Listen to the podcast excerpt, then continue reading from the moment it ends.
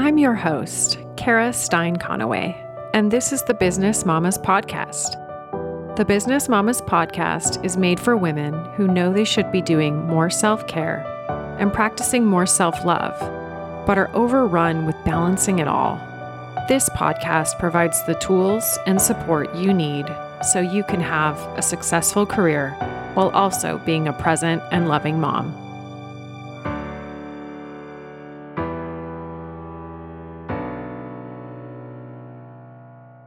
So much for tuning in. In this episode, I talk about how I've intentionally created more joy in my life. And I share ideas and tools so that you can create more joy in your life too. The structure that I'm going to use for this episode is to share with you an article I wrote that was published in the July August 2020 edition of the San Luis Obispo Bar Bulletin. After I read the article, I'm going to give you some additional insights I've had since writing the article. I hope that you will be inspired to cultivate more joy in your life too. Carve out time for joy.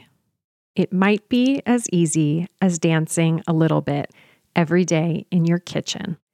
When I hear music, my body naturally responds with movement.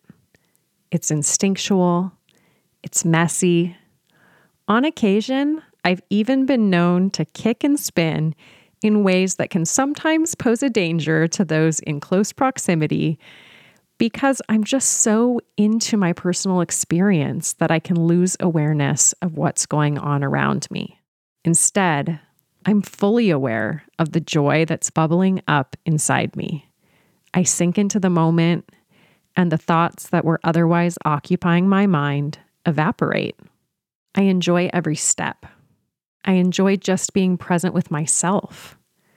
My happiness and sense of peace are not conditioned on anything. There is nothing that must first occur for me to allow myself to feel joy. I just feel complete joy when I'm dancing.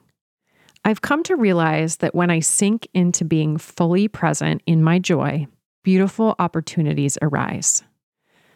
20 years ago, I was out dancing at a local dance club when I noticed a man inviting me to dance with him.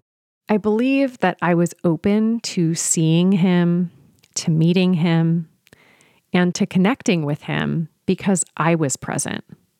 I was feeling my own joy. He was feeling his own joy. Together, we created even more joy. This magical night reinforced my love of dancing. This man, my husband, Jason Conaway, and I have been dancing together, although not as frequently as we would both like, for the past 20 years. My decision to allow myself to go dancing that night led me to find a generous and loving life partner and wonderful father for our two children. I believe that life is beautiful and that it becomes even more beautiful when we allow ourselves to be present in our joy. Even though I know that dancing quickly sparks these feelings of pure and unconditional joy in me, I still find that long periods of time pass where I haven't been dancing. Why is that? When it comes to our lives outside of work, some of us, me included, are experts in delayed gratification. And some of us delay for so long and with such frequency that we deny ourselves gratification and joy altogether. Many of the same skills and habits that have helped us get this far in our careers are the same practices that, if left unchecked, can steal our joy. As a child, I remember that I needed to finish my homework before I could go out and play after school. I don't remember thinking that there was anything wrong with this rule. It made total sense to me. Get your work done, and then when the work is done, you can play. I've conditioned myself to believe in a life guided by the principle of delayed gratification. This belief system, in many ways, has served me well. I knew going into studying for the bar exam after finishing law school that I could count on myself to study for long periods of time every day until I took the exam. I knew going into the exam that I was prepared. I set myself up to optimize the chance of passing the test the first time, and I passed. I apply this same dedication to preparing my clients' cases for court in my law practice as a criminal defense attorney. However, practicing delayed gratification in this way can also lead to missing out on opportunities for joy. It's easy for me to just keep working. If I finish one work task, there is always another one waiting in the queue. For a long time, I've held the belief that until I've finished all of the work, I don't deserve to rest and I don't deserve to play. I know this belief system is at the root of my workaholic tendencies. My guess is that I'm not alone in this. As lawyers, our success, our ability to focus, buckle down, and put in the hard work is how we continue to meet the deadlines and deliver on the commitments we've made. We work very hard to take on hefty responsibilities where the quality of the work we produce can have serious consequences for our clients. We take pride in being someone who can be counted on to not only deliver, but to deliver well. However, if we're not vigilant about self care, the demands that flow from this responsibility can threaten our well being. In my experience, when I start feeling overwhelmed or unwell, it's usually a sign that I've been flexing my delayed gratification muscle too much. Do you feel like you can't truly rest until all of the work is done? Do you feel like you can't play until all the work is done? Do you have work spinning around in your mind when you are in a place where you are not at work and you want to be fully present and engaged? We all have activities that we really love. Engaging in one of these activities is one of the best ways I've been able to give my delayed gratification muscle the break it really needs. These are the activities that once we are completely engaged in them, it's actually really easy to just have fun. For me, one of those activities is dance. Before I realized that I needed to set aside time for dance, I first needed to identify what activities help me sink into the present moment and really feel my joy. What kinds of activities help you sink into the present moment and really feel your joy? Do you love talking to your partner without being interrupted by those amazingly inquisitive little people who live in your house? Have you intended to set up a regular date night, but somehow something else always pops up? Have you always wanted to run a half marathon? Have you intended to join a running club to help you train for that half marathon, but just haven't made it to the first meetup yet? Do you love yoga? Have you been eyeing that four day yoga retreat for the last three years, but can't bring yourself to put it in the calendar and to pay the deposit for the trip? Are you a lover of the outdoors?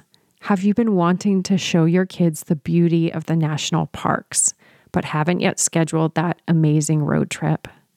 I'd encourage you to consider the thing or things that spark joy within you and to be deliberate about including the practice of those activities in your life. It's special to find an activity where you naturally sink into the present moment and let go of everything else. When you find that special activity for yourself, do it more often. You deserve to feel more joy.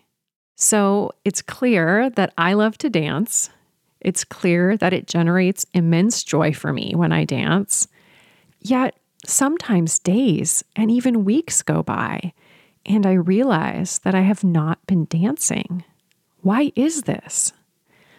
One reason is that I haven't completely released the belief that I don't deserve to play until the work is all done. I'm definitely still working on shifting that belief for myself. One way I remind myself that I do deserve to play and cultivate joy is to tell myself that I am enough just as I am. I do not have to achieve to a certain level before I am worthy of feeling joy. I am deserving of rest, play, and cultivating joy right here and right now, and just as I am. Another reason I don't dance often is because I don't have a consistent habit or practice of dancing. So that's something I get to work on too. We rely heavily on our calendars to write down our work deadlines and then work diligently until we complete the task required. It's time we start calendaring more fun into our lives. It's time to carve out time for joy. Because I know that dancing brings me so much joy and that I want to cultivate more joy in my life, I'm going to commit to dance a little bit every day. I don't have to even go anywhere. I'll put on one of my favorite songs and dance in my living room or kitchen. If I can apply my self discipline to my professional life, then I can also apply it to help me create more joy in my daily life. Wayne Dyer says, When you dance, your purpose is not to get to a place on the floor, it's to enjoy every step along the way. I want to enjoy more of the steps along the way in my life. And since dancing makes me happy, I get to allow myself to dance more often. There are ways to include more joy in your life that won't completely disrupt your schedule or take you too far away from your responsibilities. You deserve to allow yourself some time to figure out what your joy triggering activities are, and also to put practicing those joy triggering activities into your calendar. Today, I'm committing to putting dancing into my calendar on a daily basis, I will dance in the kitchen while we're cleaning up after dinner.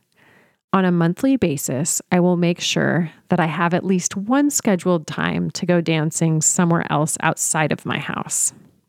Will you remind yourself that you are deserving of cultivating joy just as you are? What activity triggers pure joy to bubble up inside of you? Will you commit to spend more time engaged in that activity? Will you calendar daily, weekly, or at least monthly dates where you know that you will be engaging in this activity that triggers joy within you? Sparking joy in our lives isn't a luxury, it's a necessity. Look for ways you can make room for joy in your life. It might be as easy as dancing a little bit every day in your kitchen. Even though that article that I just read you was published in July 2020, I actually wrote it several months earlier, and it was before COVID 19 had even become part of our daily lives. So, some of the activities that I mentioned in the article may not be activities that we can really safely engage in in the current climate.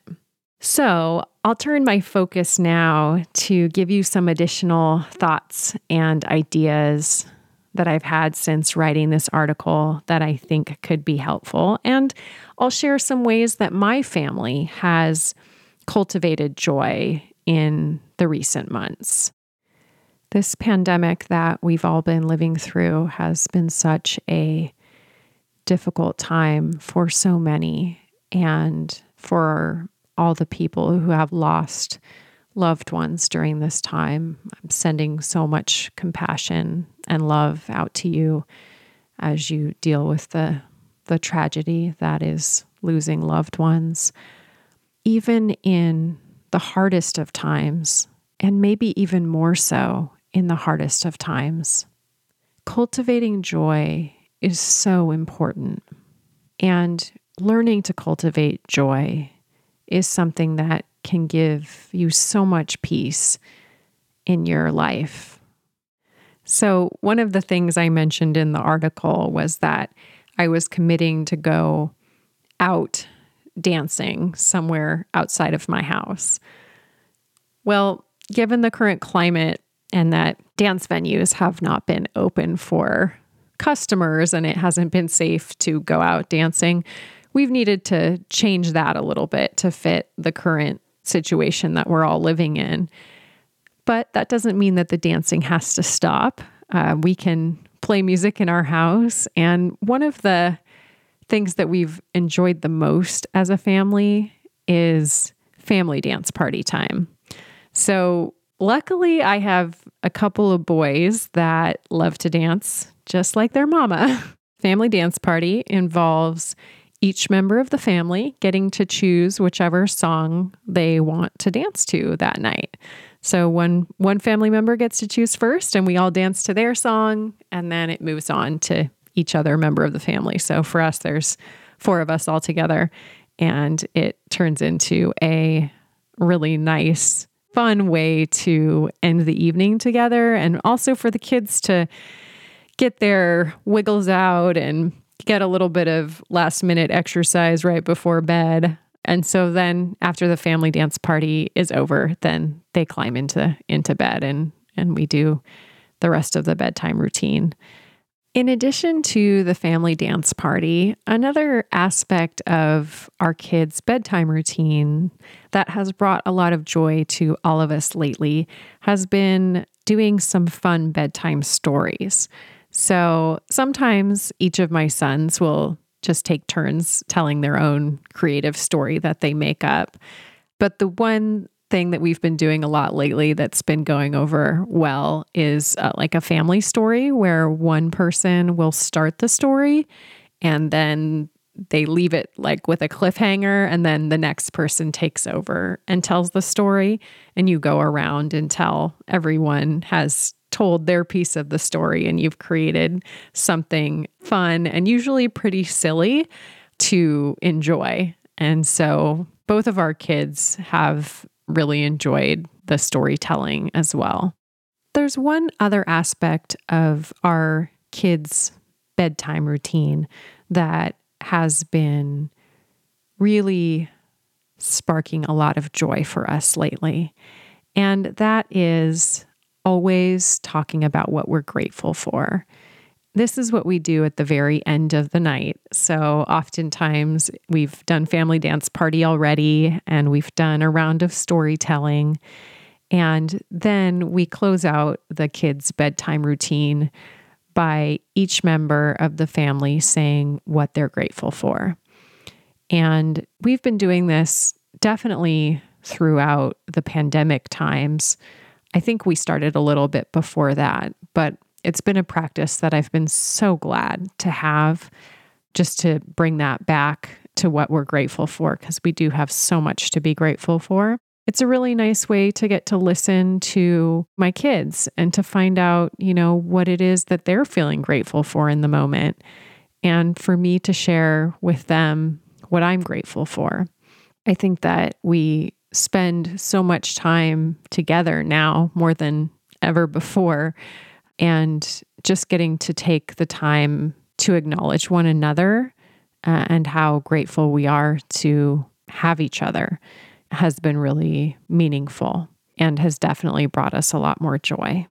In addition to this gratitude ritual that we do with our kids during their bedtime routine, I also have a morning routine that I practice, and gratitude is part of my morning routine as well. If you haven't already listened to it, I have a podcast episode that's called My Breakdown Why I Don't Work on Sundays or Go Without My Morning Routine. And in that episode, I talk about my full morning routine, which includes a gratitude practice. I think having my morning gratitude practice and then always tying it up in the evening again with another gratitude practice in the evening is a really important part of how I've been able to cultivate more joy in my life, too. I think that taking multiple opportunities each day to remind ourselves what we're grateful for is a wonderful way to cultivate more joy in your life. I really hope that you will take the time to ask yourself what are the activities that trigger pure joy to bubble up inside of you when you engage in them? And I really hope that you'll commit to calendar them into your life the same way that you calendar your work and that you calendar the other commitments that are important. Remember that sparking joy in our lives isn't a luxury, it's a necessity. Look for ways you can make room for joy in your life. it might be as easy as dancing a little bit every day in your kitchen. If you enjoyed this episode, I would love it if you shared it with someone you think could benefit from hearing it. Until next time, and with gratitude, Kara Stein Conaway.